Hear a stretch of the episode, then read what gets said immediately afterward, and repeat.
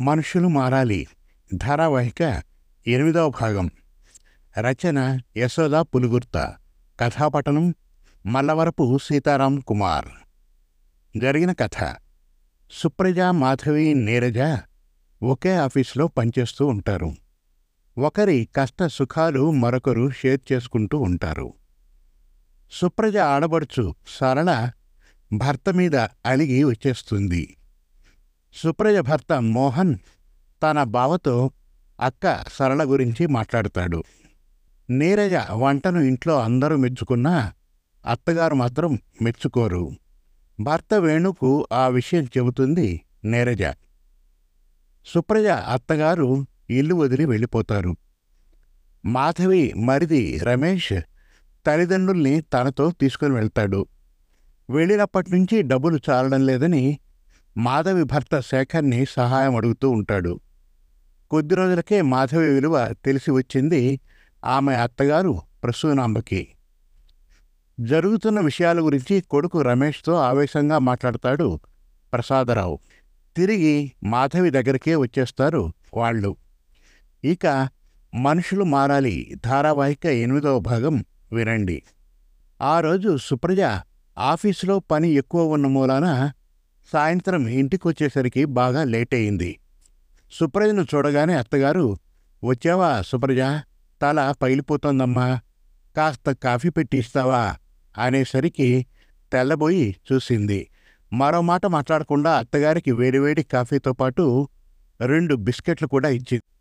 అసలుకే sugar patient నీరసంగా ఉన్న మూలాన గబగబా బిస్కెట్లు తిని కాఫీ తాగింది. ఆ రాక్షసి అంటూ అటు ఇటు చూస్తూ కాస్త కాఫీ పెట్టివే సరళా అంటే ఇవాళ కాఫీ అంటావు రేపు వంట చేయమంటావు. ఇంక నీ కోడలు మొత్తం పని నా మీద అంటగట్టేసి టింగు రంగమంటూ ఆఫీస్కి వెళ్ళిపోతుంది. వచ్చాక తనచైతే పెట్టించుకో అంటూ పక్కవాళ్ళింటికి పెత్తడానికి పోయింది. చిన్న పిల్లవు ఇంటి పనంతా చేసుకుంటూ అన్నీ రెడీ చేసి ఆఫీస్కు వెళ్ళి వస్తున్నావు. నిన్ను చూసైనా దానికి బుద్ధి వస్తుందేమో అనుకుంటే ఆ ఆశ కూడా పోతోంది. భర్తతో హాయిగా సంసారం చేసుకోకుండా ఇదేమైనా బాగుందా సుప్రజ? నేను ఏదైనా గట్టిగా కొప్పడితే ఏ అఘాత్యం చేసుకుంటుందోనన్న భయం ఒకటి. పోనీలేండి అత్తయ్య మీరేమీ అనద్దు. ఏదో ఒకనాటికి సరళ ఉదయంలో మార్పు వస్తుందిలేండి.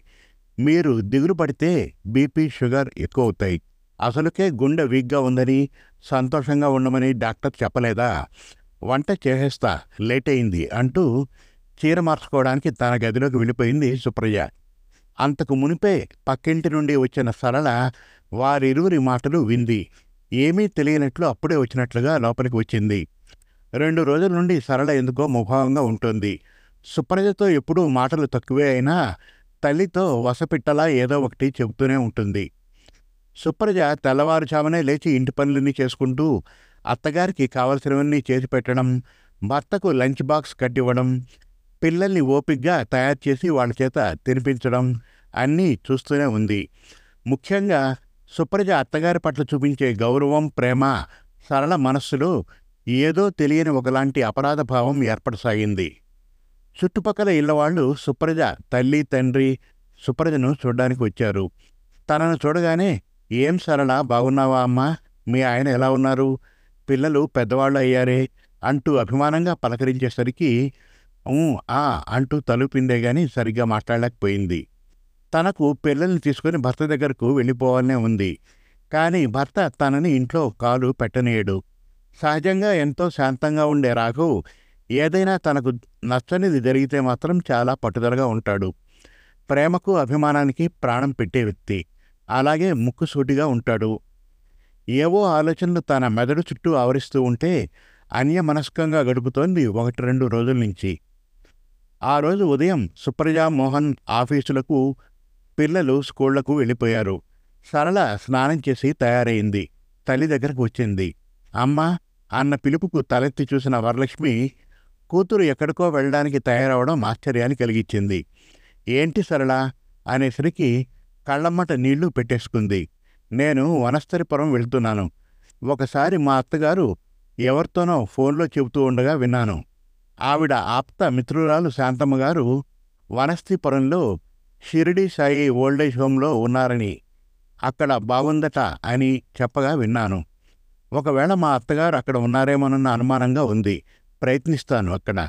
అదృష్టవశాత్తు అక్కడే ఉంటే కాళ్ళ మీద పడి క్షమాపణ చెప్పి తీసుకొస్తాను. సరళ దుఃఖంతో మాట్లాడలేకపోతుంది. మరి మరి ఈ విషయం మీ ఆయనకు అప్పుడే ఎందుకు చెప్పలేకపోయావే పిచ్చిదానా? నాకు నిన్న రాత్రి నిద్ర పట్టుకు ఆలోచిస్తుంటే సడన్గా గుర్తొచ్చిందమ్మా. వెంటనే క్యాబ్లో వెళ్ళవే సరళ.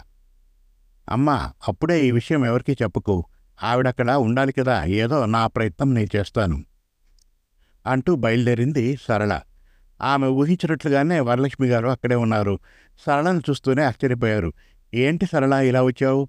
నేను ఇక్కడ ఉన్నానని ఎలా తెలిసింది? రాఘవ పిల్లలు బాగున్నారా? ఆవిడ ముఖంలో కంగారు ఆతృత ద్యోతకమవుతోంది. అందరూ బాగానే ఉన్నాం అత్తయ్య. మీరింటికి వచ్చేయాలి. మీరు రానంటే నా మీద ఒట్టు. సరళ దుఃఖంతో ఆవిడ చేతులు పట్టేసుకుంది. మీ అబ్బాయి మీకోసం ఎంత వెతుకుతున్నారో తెలుసా? ఇంకా నయం. మీ ఉత్తరం ఆయనలో ఒక ధైర్యాన్ని కలిగించింది కాబట్టి తట్టుకుంటున్నారు. నన్ను క్షమించండి అత్తయ్య. మీరు రానంటే మీ అబ్బాయి నన్ను శాశ్వతంగా వదిలేస్తారు. నేను పిల్లలు దిక్కులేని వాడం అయిపోతాం రాలేను సరళ. నా మూలాన తిరిగి సమస్యలు తలెత్తితే నేను భరించలేనమ్మా. నా శేష జీవితం ఇలాగే ఇక్కడే ముగిస్తే చాలనుకుంటున్నాను. అత్తయ్య ఇప్పటికే సగం చచ్చిపోయి ఉన్నాను. మీరు నాతో రాందే నేను తిరిగి వెళ్ళలేను. పిల్లలను తల్లి లేని దాన్ని చేయమంటారా? నేను మీ అందు ఎంత అనుచితంగా ప్రవర్తించానో తలుచుకుంటే నా మీద నాకే విరక్తి కలుగుతోంది. మీ కాడు పట్టుకుంటాను. మీరు రానంటే నేను నేను సజీవంగా ఇంటికి వెళ్ళలేను. సరళ మాటలు శరాఘాతంలా తగిలాయి వరలక్ష్మికి. ఒక్క క్షణం వణికిపోయింది. సరళ ఎంత మొండి మనిషో తనకు తెలియంది కాదు. ఆవేశంలో ఎంతటి నిర్ణయాన్నైనా తీసుకుంటుంది. ఇంకా సరళతో వాదించి ప్రయోజనం లేదు. ఆమెతో వెళ్ళడానికే నిశ్చయించుకుంది. సరళతో తల్లిని చూసిన రాఘవ సంభ్రమాశ్చర్యాలకు లోనయ్యాడు. ఇది కళా నిజమా అనే డోలాయమానంలో ఉండిపోయాడు క్షణం. లోపలికి రండత్తయ్యా. ఏవండి? మీరు కూడా ఇలా రండి. ఇది కరకాదు నిజమే మహాశయ. రాఘవ చూస్తూ ఉండగానే అత్తగారి పాదాలను స్పృశిస్తూ నన్ను క్షమించండి అత్తయ్య మీ పట్ల ఇంకెన్నడూ అనుచితంగా ప్రవర్తించను. ఏమండి మీరు నన్ను క్షమించాలి. ఎంతో సంకుచితంగా ప్రవర్తించాను. నేను గతంలో చేసిన ఎన్నో పొరపాట్లను క్షమించి నన్ను దగ్గరకు తీసుకుని అభిమానించారు. నేను పూర్తిగా మారిపోయాను. నమ్మండి.